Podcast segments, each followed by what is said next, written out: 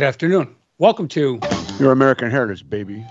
My name is Ed Bondarenka, and I'm, of course, not your normal fluffy insurrectionist. And producing the show is the guy that answers the phones, warns me commercials are coming, puts the guests online, and finds answers to questions we ask. Derek Stone, the man who makes it happen. Derek Stone hosts Stone Cold Sports Truth Sunday at noon 30, right after my friend Sean Todd hosts The Intersection at noon. The Intersection is not your normal fluffy Christian show. You should listen to both of those shows before Dr. Dave Janet comes on at 2.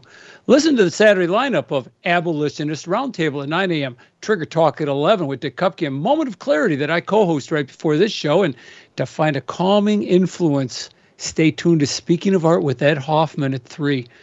Your American Heritage is on Spotify, Apple, or Google Podcasts, and you can and should subscribe. Boost the signal. Be a Paul Revere and get the word out. Now, here's a strange turn of events. I had a guest signed on for today, Professor Will Wagner. And you know, Will's been a frequent guest on this show, and I consider him a friend. He's not a no show. A few days ago, his wife, Marilyn, who also is a scheduler, called me and asked if we could read book. Today's her birthday, and Will wanted to take her somewhere special for an all day event. So she asked if we could reschedule. Of course, I had to say yes, or I'd be talking to a guy who knew his wife was unhappy. Well, I had an idea given me by my friend Martin. Why not do a show on American music? So that's what we're going to do for the first half today. Joining us today is Christopher Balk, who's the manager of the Depot Town Big Band. Now, I thought it'd be interesting to have Chris on and talk about the band and American music, how uh, how they came to have the Depot Town Big Band, and I thought that might be a little bit more interesting than some of the other stuff we've been talking about recently because it's more fun and it's a bit of Americana. There's no more American music than American music. And big band music is American music. I mean, you got country and western, you got the blues, and then you've got big band and swing. Actually, uh, Depot Town Big Band has been known to do swing, big band, and the blues. I haven't heard them do country and western yet. So, Chris, when are you going to do country and western? I don't. I don't think that. First of all, hey, thanks for having me on, Ed. It's it's really nice to be able to speak with you and in in your crowd. Um, country. I don't. I don't see that coming anytime soon. But that's not to say that we won't do it. Um, if you would have asked me two years ago, would we play uh, music from a video game, I would say you're crazy. But here we are starting in uh, 2021. We started playing Bob-omb Battlefield from Super Mario Brothers. So anything is possible. It's all music, right? There's only two it's kinds of music. And you know, it's funny you say that because um, we play a piece by Ray Charles and, you know, called Cry Me a River and Cry Me a River, you know, when you listen to to Ray Charles do it, it's definitely rhythm and blues, but there's almost a country vibe to it. And so it's not that off off the wall for us to do something like that. Wait, wait, wait. You mean this Cry Me a River?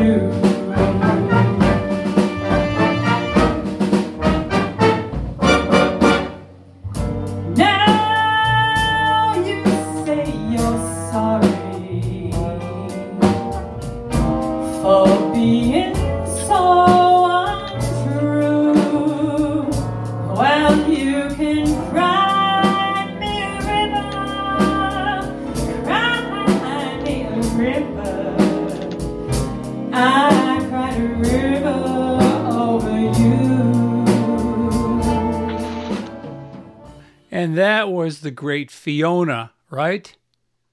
Yeah.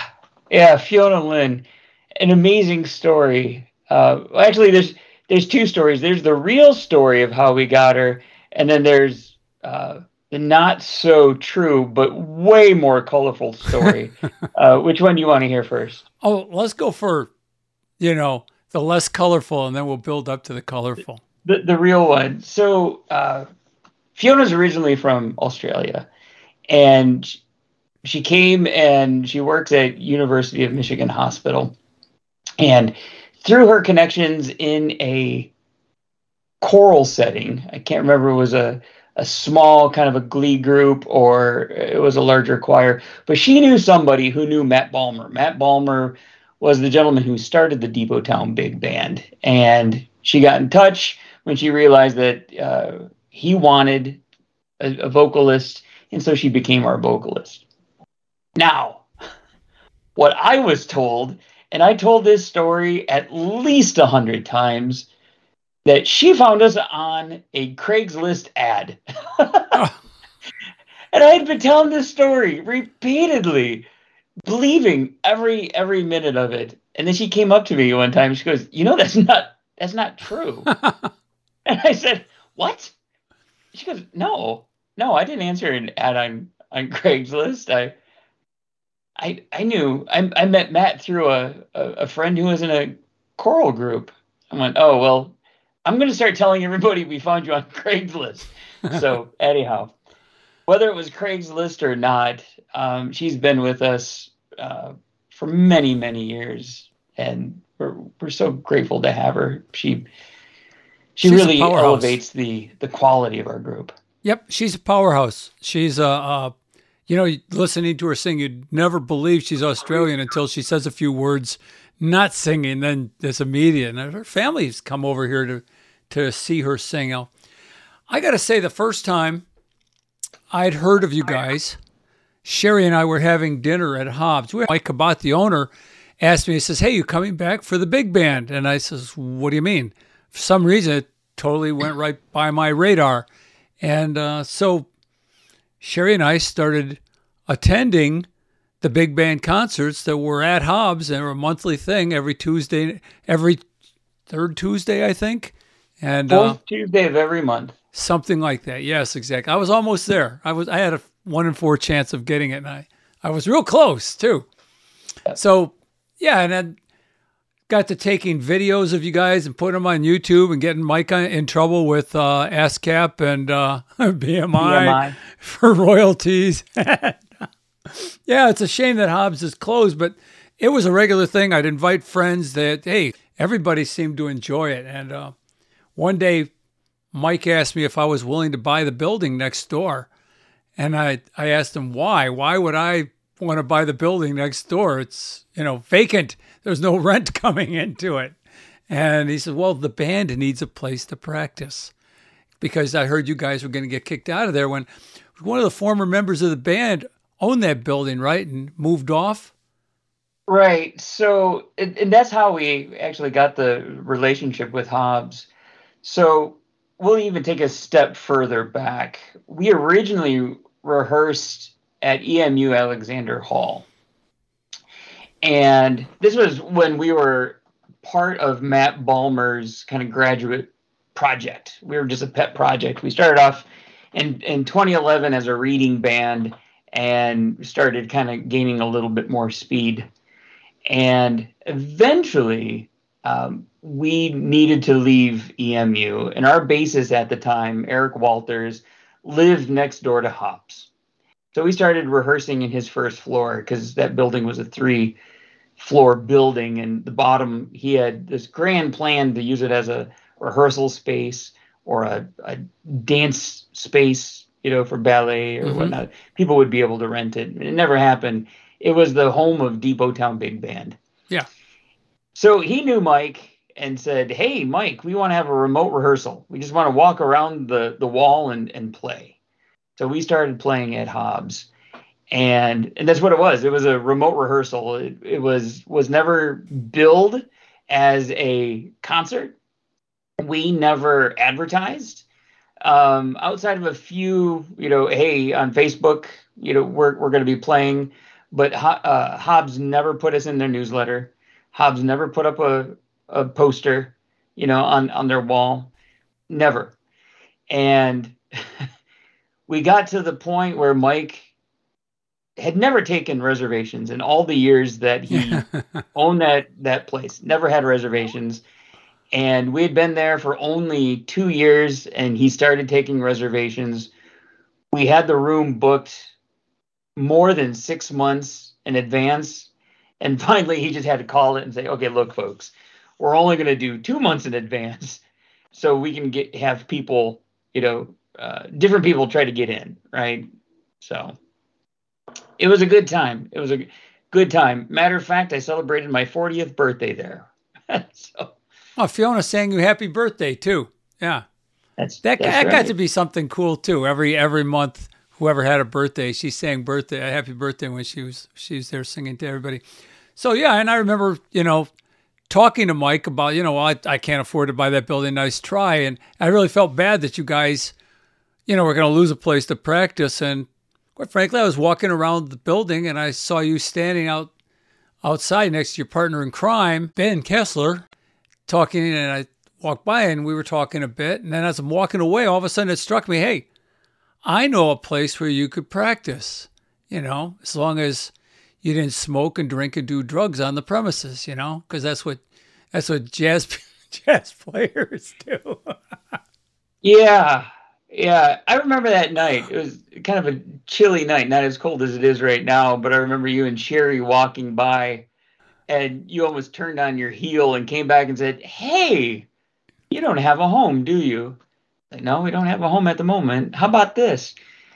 And we're we're not your your traditional jazz uh, players, right? Uh, we're always 30 minutes early for every gig.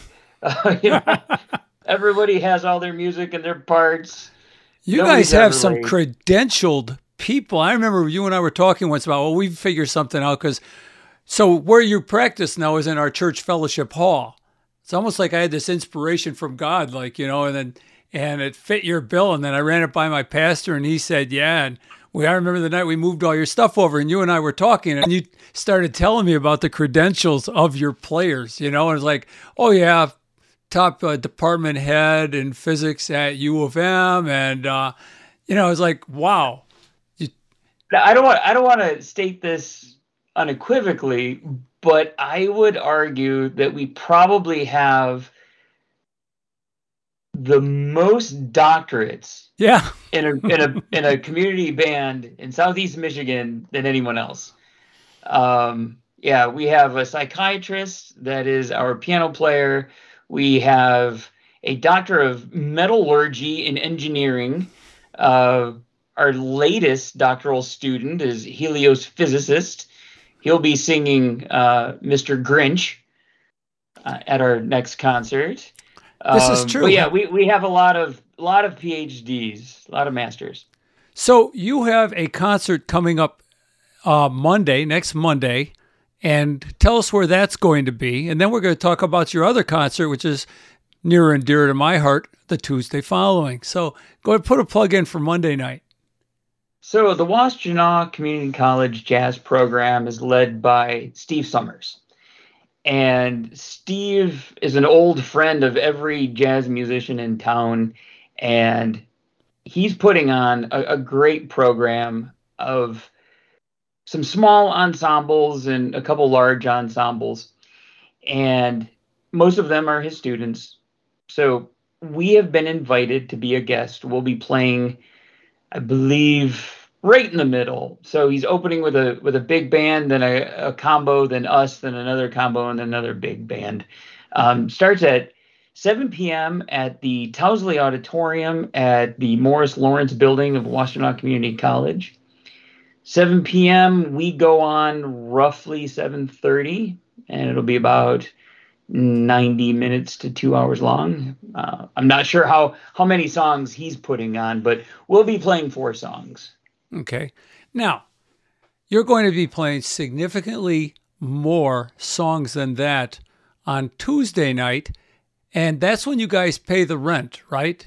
This is where you pay That's the when we- bill. so, yes, at 613 Martin Place at Community Christian Assembly of God, which is off of Prospect and near Michigan, just north of Michigan. 613 Martin Place, which uh, also doubles as your uh, uh, recital hall. You're going to be putting on a concert. You've done that for two or three years now, and they've always been good. Always been good. There'll be refreshments. Starts at 7:30, right? You guys are prompt, so you'll be there at seven. Yeah, we'll, we'll be there a little bit earlier than that uh, to set up. But yep, 7:30 to nine. Yeah, and we might go just a few minutes longer. We've we've got a, a couple surprises for the night. So. Oh, that's good. And, and there'll be uh, there'll be holiday songs, of course. And uh, it's not a religious event, except that it celebrates Christmas. But uh, there's not going to be an altar call at the end that I know of. and, uh, no, no, no. There's there's there's not. Uh, we'll start the we'll start the evening off with some traditional um, tunes. Sweet Georgia Brown, Cry Me a River, as we already talked about. Uh, of course, Fiona will be singing. Um, That's a treat. And then the second half will be all the holiday favorites, things like "Oh Christmas Tree," "Santa Claus is Coming to Town." Um, it is uh, part of Hanukkah. Well, Hanukkah starts the seventh through the fifteenth, so we will also be doing a, uh, a Hanukkah song uh, based on Maoz Tzur, uh, which, for those of you who know Hebrew, uh, roughly translates to Rock of Ages or Rock of My Salvation. So we'll be doing that as well. And uh, as I mentioned, we have a we have a special "You're a Mean One, Mr. Grinch" with Chris Burt, um, who will be singing that one. That's great. Yeah, I want to play something else that you guys did at uh, at Hobbs. It's kind of has an ambiance to it, you know, kind of stuff that I'm I'm used to hearing from you guys.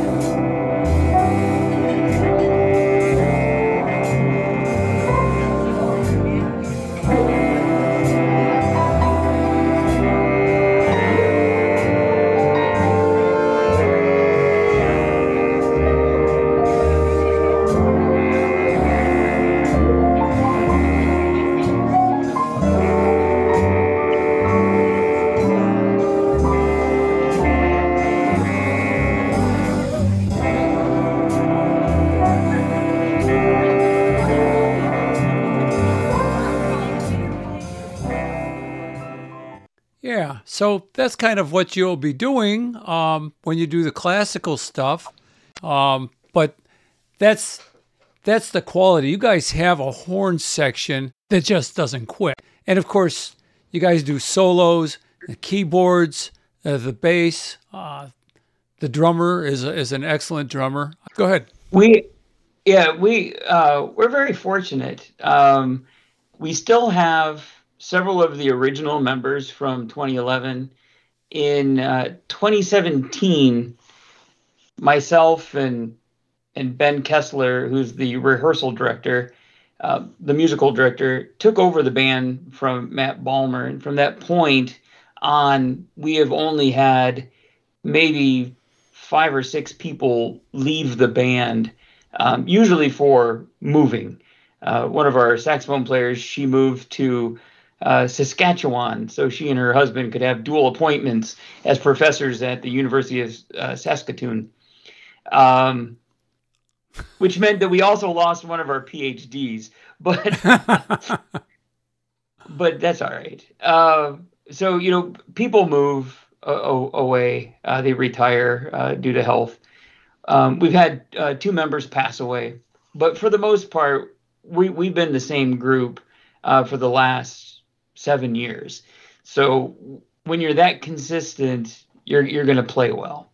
Um, and Ben does a great job of getting good music out of us. So he's done arrangements for you too. You know what you guys represent is something that is kind of American at at its soul, and that is a community band.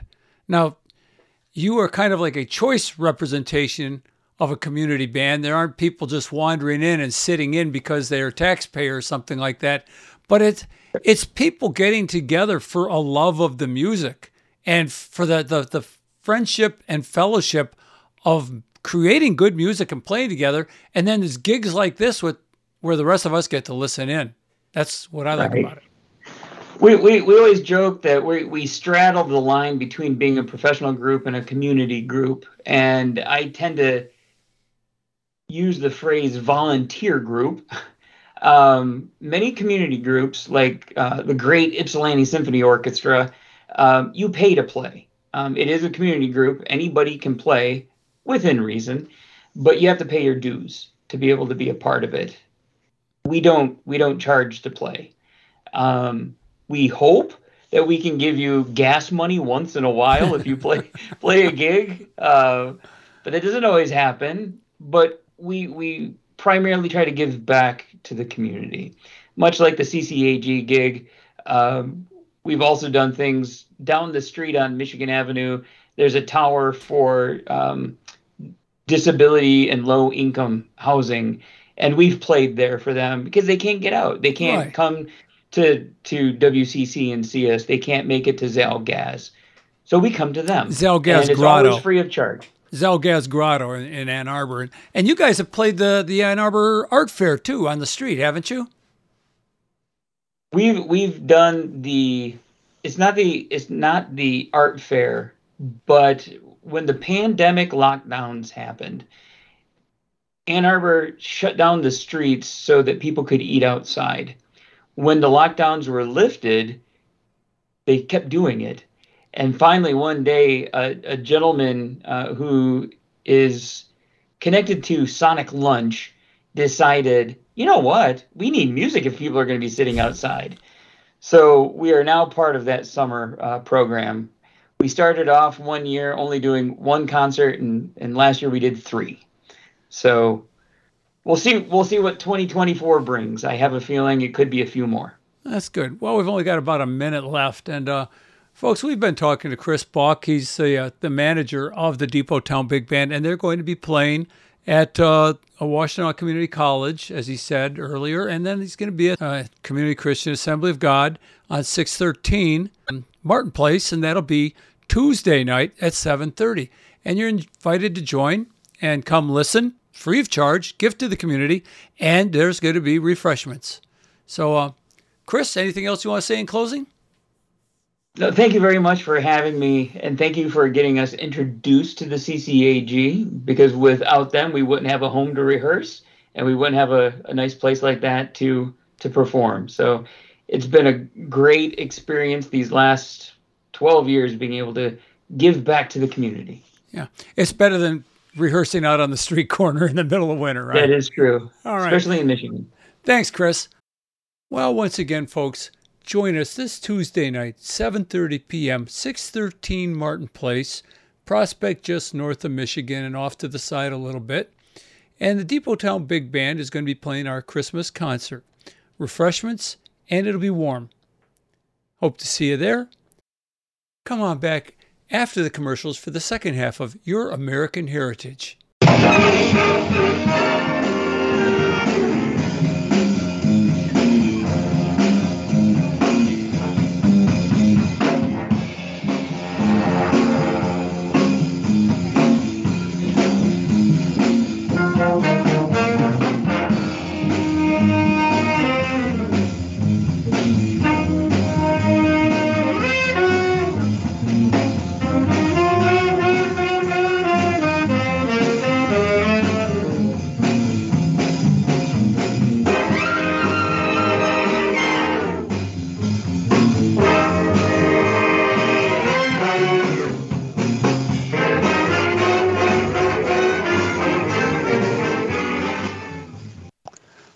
Well, that was Henry Mancini's Peter Gunn, played by the Depot Town Big Band. And if you want to hear that whole uh, recording, it's on my YouTube channel under Depot Town Big Band playlist. And uh, remember, Tuesday the 5th at 613 Martin Place, you can hear them play for free, and there will be free refreshments. So, of course, I want to welcome you back to Your American Heritage, baby. And my name is Ed Bondarenka. And for the second half of the show, I want to talk to you about a couple of things that I've noticed the last week. All right? It's a little bit change up from the music. And when I was a kid, my dad took me to Tiger Stadium. And there was a guy going through the stands yelling, Get your programs, get your programs. You can't tell the players without a program. Sort of like this. Here's my program, right here. Yeah, and I found that to be true in life. Uh, Derek, you've you've heard the program hawkers before, right? Yeah, I, I certainly remember those days at Tiger Stadium. Yeah, and so if you wanted to know who the players were and what was going on, you you wanted to, you know, especially if it's the opposing team and you weren't familiar with them, you wanted to know something about them, maybe a little bit more about your players, and that's true in life you want to know what the stats are on a player. You might want to hear somebody say something on the radio and you wonder who was that person and you want to find out something about them. So that's easy enough these days. You do a web search and find out their background. Often I'll hear the name of a politician and I'll forget which party they represent or which state. Uh, some I remember all too well, you know. And, uh, uh you know, there's Chris Cuomo. Cuomo used to be a Democrat Party anti Trump CNN host and till they kicked him off for bad behavior. And, you know, I thought I knew his position. And I heard him say this the other night.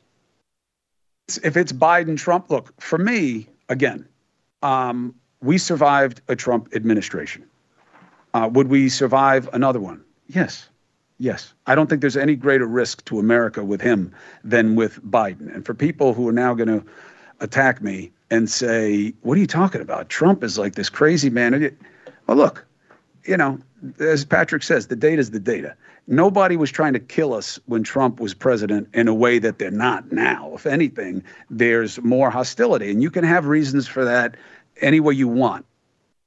I was astounded to hear that. I mean, really astounded to hear that. And that he just made it seem like, you know, uh, as far as his point of view, we could survive a Democrat, I mean, a, a Trump presidency, which is not the party line in the Democratic Party, and uh, that he might even vote for Trump. And then I heard this.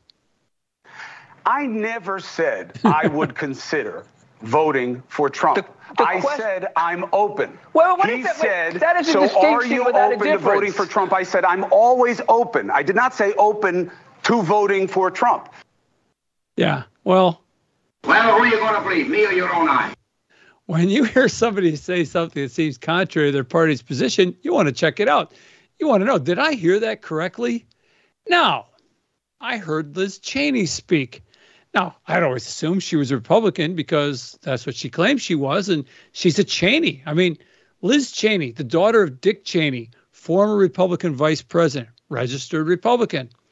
And like Cuomo, she's been in the news lately. Here's something she said that's got him riled up. You say Donald Trump, if he is reelected, it will be the end of the republic. What do you mean? He's told us what he will do. it's very easy to see the steps that he will take. People who say, well, if he's elected, it's not that dangerous because we have all of these checks and balances, uh, don't fully understand the extent to which the Republicans in Congress today um, have been co opted. One of the things that we see happening today is a sort of a, a sleepwalking into a dictatorship in the United States.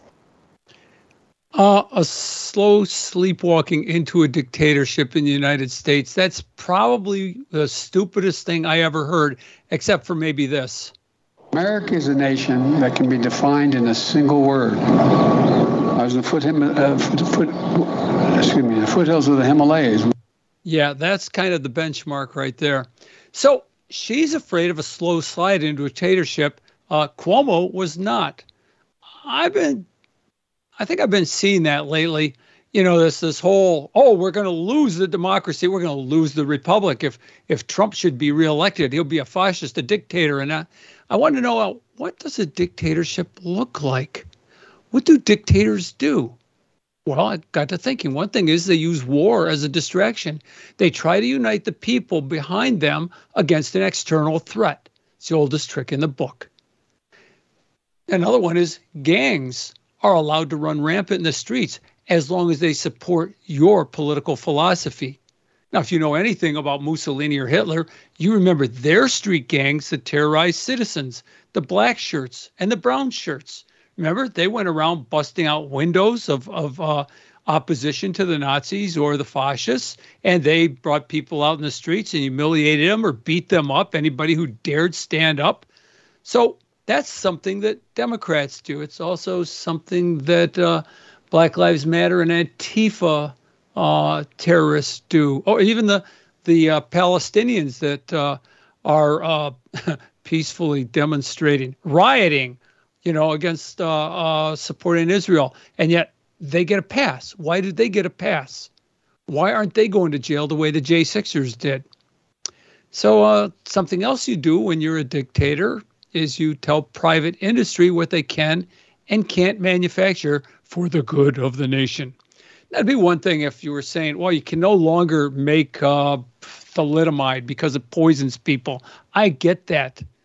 But if you know anything about Mussolini or Hitler, you know that unlike the Soviets, they didn't confiscate private industry, they co opted it. They let it go as long as it did what they told it to do. Why take on the burden of managing something when all you have to do is let the managers do what you want them to do? So you direct the economy. That's what that's what dictators do. That was famous in in uh, the fascist Italy and and uh, Nazi Germany. This this uh, working together of government and industry. You know, it's one thing World War II where we did that in the United States to defend America. It's quite another thing when we're not at war. It's not a war footing, but you're trying to manipulate the economy and the people to buy things, do things that you want them to do, oftentimes because your friends are running those businesses or seek to profit from them. Um, so, one thing you might do is ban internal combustion engines, ban clean coal power plants, and give taxpayer money to your buddies to build windmills and solar farms, and telling the utility industry that they must use these instead of the infrastructure that they already invested in previously. What's going on here? What's the benefit to the American people to do these things? And where is it in the Constitution that the government has the right to do these things? Please show me. Another thing they do is insist that automakers build electric vehicles that don't sell and stopping producing cars that people want. Now, nearly 4,000 auto dealers sent a letter to President Biden asking him to tap the brakes on EV regulations. You know, stop it, dude, stop it. This is a prominent car dealer on electric vehicles. This guy is a, he he's the uh, uh, owns a dealership in I think it's uh, New Jersey. Well, there's a, there's a vast majority of them for sure that have, that have bought the cars, and uh, in some in some cases they've returned them at, at quite a great rate. Um, but I, I do want to be clear. This is this letter and its intention and why we got behind it was purely for the facts of the, the, the customers. I mean, we we interact with on the showroom floor every single day clients, and as they come in and inquire about these vehicles, um, and then wind up taking them home and realize that, hey, this wasn't quite the range I thought I was going to get, or it's more difficult to charge because there's not as many locations. I think the, the anxiety of that is one part of it. But then the main purpose of this was really an affordability issue. You know, when you think of an everyday American, um, like, I mean, we're in the Baltimore, Washington, D.C. market. We've got a lot of military here. Um, it's tough to think that a, a, member of the military or a nurse or a school teacher is all of a sudden going to be able to afford a $60,000, $70,000, in some cases $80,000 EV. It's just not practical. So that's that's also a real driving point to this letter, and, the, and that's why we titled it "The Voice of the Customer." Cause yeah, the voice of the customer why is the government mandating and telling the customer they can't have what they want? Where, where is that an American principle? I'll tell you something else. This is not an attack on electric vehicles, although I, I'm opposed to them. But if you want to buy one, by all means, you should be able to buy one if somebody's willing to make one for you. And also, if the government is not spending our tax dollars so that you can afford one they shouldn't be giving government tax rebates to people who buy electric cars. There's no benefit to the nation to do that. So that in itself should be a crime, and it probably is, but it probably won't get prosecuted either. Consumer Reports, November 30th, a couple days ago, says in a headline full electric vehicles have almost 80% more problems than gas powered ones. Okay? Now, does that sound like it's in the interest of the American people? They go on to say that plug in hybrids are worse. These are the ones that they're hybrids, but you plug them in. 150% more problems. Remember, this is Consumer Reports. And I was surprised to read that non plug in hybrids, once you don't plug in, they charge while you're driving along. A friend of mine is going to buy, they have 40% less problems than full internal combustion vehicles. Well, that makes sense to buy. That means the market would and should support it. I said, a friend of mine was telling me about buying one, and I thought, uh, uh, uh. and once he explained it all to me, I said, you know, you make a good case for it. I, I kind of like the idea. But what right does the government have to mandate you buy a full electric vehicle at higher initial costs and higher repair costs? They go on, they want to ban gas stoves, portable generators, gas lawnmowers, stuff people want to buy. They say they want to protect the planet, but everything they propose gives them more dictatorial powers. So, what's their motivation? It's to gain more power. That's what dictators do. What else do dictators do? They ignore constitutional law regarding First Amendment rights. They go to media and social platforms and dictate what speech they can allow. We saw that revealed when Elon Musk bought Twitter. They ignore the law and Second Amendment rights by unilaterally changing regulations regarding weapons and accessories. Dictators always disarm the populace. Prove me wrong. Please show me a dictator that didn't disarm the populace first. But it's one thing if if the Constitution, remember that's the framework of our of our government, if it allowed that disarmament, but it doesn't. Quite the quite the opposite. Encourages the armament of the population. They turn this is another thing dictators do. They turn government agencies against those out of favor and away from those in favor. They jail their political enemies and send the IRS after them. These are hallmarks of a dictatorship. Rules that you have to accommodate people's feelings by insisting, under penalty of law in this state, that if a lawyer misgenders someone, they can lose their license, go to jail, or face a fine. Now, how are you supposed to know how to address someone without a program? You need a program. Who are the players? You might look at somebody and say it's a he or she. What do you know? How do you know? Well, who are you going to believe, me or your own eye? Yeah. Another thing that dictators do is they subpoena their uh, the opposition's donors to go after a Supreme Court justice they want removed to shove their agenda through the courts. But they ignore Epstein's flight logs and videos and won't subpoena them because they may damage their position.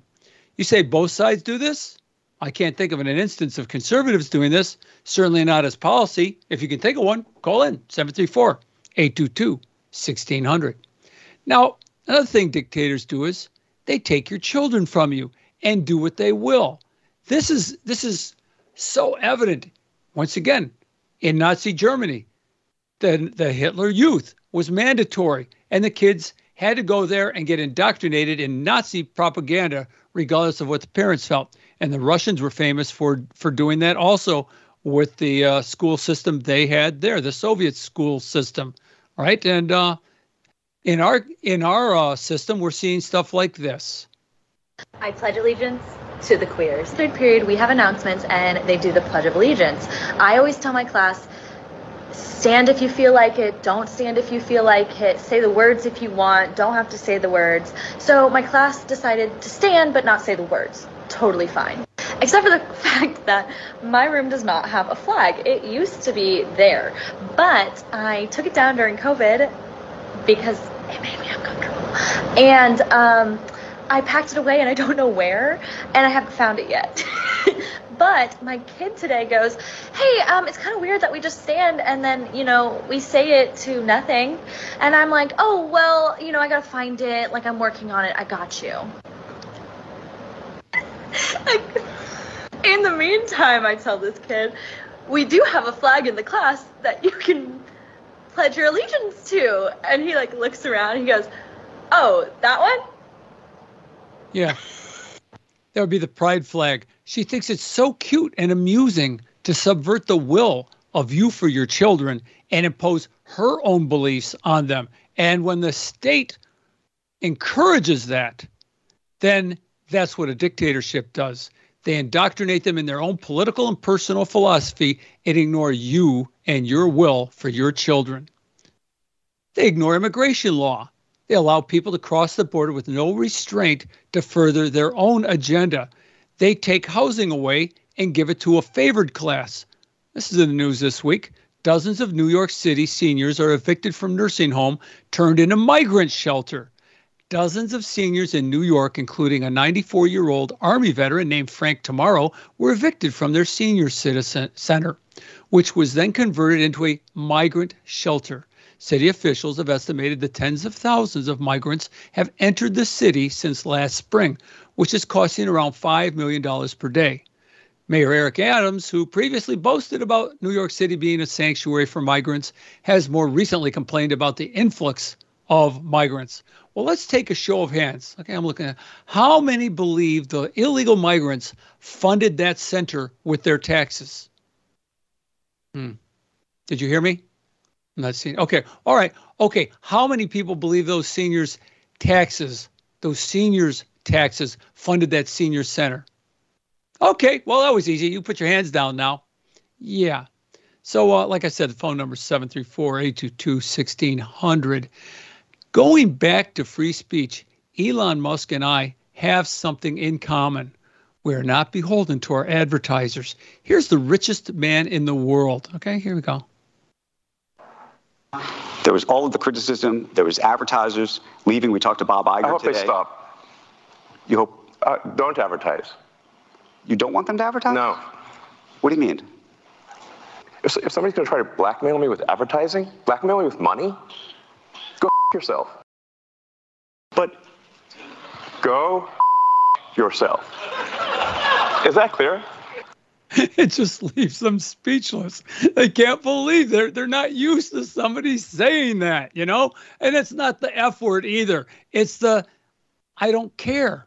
I don't care. I mean, I don't I never ask for support on this show. I have one sponsor. That's my wife. And um, we answer to God. We don't answer to advertisers. And then so here's Elon on censorship after that. Ready? Freedom of speech, you have to say, when is it relevant?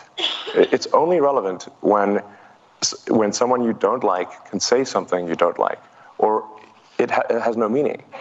Um, and, and, and as soon as you sort of, you know, throw in the towel and concede to censorship, it is only a matter of time before someone censors you. There you go. I mean, this guy is smart enough to be the richest man in the world. Maybe he has a little bit of wisdom there. I don't guarantee it. I wouldn't believe everything he says, but there's some of this stuff. Yeah. Now, here's my take on free speech you have the right to speak, you also have the right to remain silent. But you have the right to speak. It might offend somebody. That doesn't mean that offending someone should be your go to position. Like I said, you have the right to remain silent also. Jesus said, It is impossible that no offenses should come, but woe to him through whom they do come. Don't try to be offensive, but realize that some people are offended by your very existence. That's a different story. That's on them. Now, here's a quote Shine so that all might see the light that is in you. That's a good code to abide by.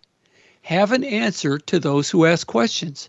I had a friend years ago, he was a top salesman in the computer chip field, and I knew he didn't know his product extensively at the time. And I asked him how he handled that. If a customer asked him something he didn't know, and he said that he would have to be honest with the client and say, I don't know the answer to that, but I know someone who does, and I'll get back to you. You can't know everything, and don't believe that the person you're talking to does either. Be willing to change your position but only if you are convinced enough to change it after doing your own research. Men have fought and died to establish this nation on an agreed upon set of rules the Constitution. Free speech, among our other rights, is enshrined in that charter. That framework, the club rules that authorizes the government to act The Constitution can evolve, but the rules demand that it do so by amendments, not administrative or judicial interpretation. If it's not adhered to, then the government is exceeding the authority given it by the club rules. That's always grounds for redress or removal. Now, I ask you if you joined a club, any kind of club, and there were a certain set of rules, and all of a sudden they changed the rules on you without taking a vote, it's just, hey, hey, from now on, everybody's got to wear mismatched socks and uh, uh, oh, a funny hat when they come to the meetings. And they didn't ask anybody, they're exceeding their authority. And what gives them the right to do that? Nothing. But when they have uh, the federal full force of uh, the federal government behind them, that's what you call a dictatorship. Okay? That's grounds for redress or removal, impeachment, whatever it takes. And I mean whatever it takes. So, to answer the question, are we slowly marching to a dictatorship? Yes, it's evident. Everything I just told you says we are. But who is the parade marshal? And have we arrived? And better yet, can we retreat? Well, that's something we're going to have to find out in the days to come. This is we're at a very precarious position as a nation. We need to win the hearts and minds of our fellow citizens. And we need to stand for what's right. We can't let ourselves be shut up. Now, at the same time, we don't want to be offensive in it. We need to turn this country around. And quite frankly, it's it's a spiritual battle also. And so I suggest you pray about it also. And take the time take the time to be informed, think about what your response should be, and then once again, take the time to pray. I'm going to pray right now. Father, I ask you to lead us and guide us in this nation, and I ask you to help us restore it to constitutional grounds, to legal authority. I ask that in Jesus' name, amen. All right, thanks. Thanks for listening. Once again, Depot Town Big Band, Tuesday night, 7.30. And we'll talk to you next week. Your American Heritage. America plus God.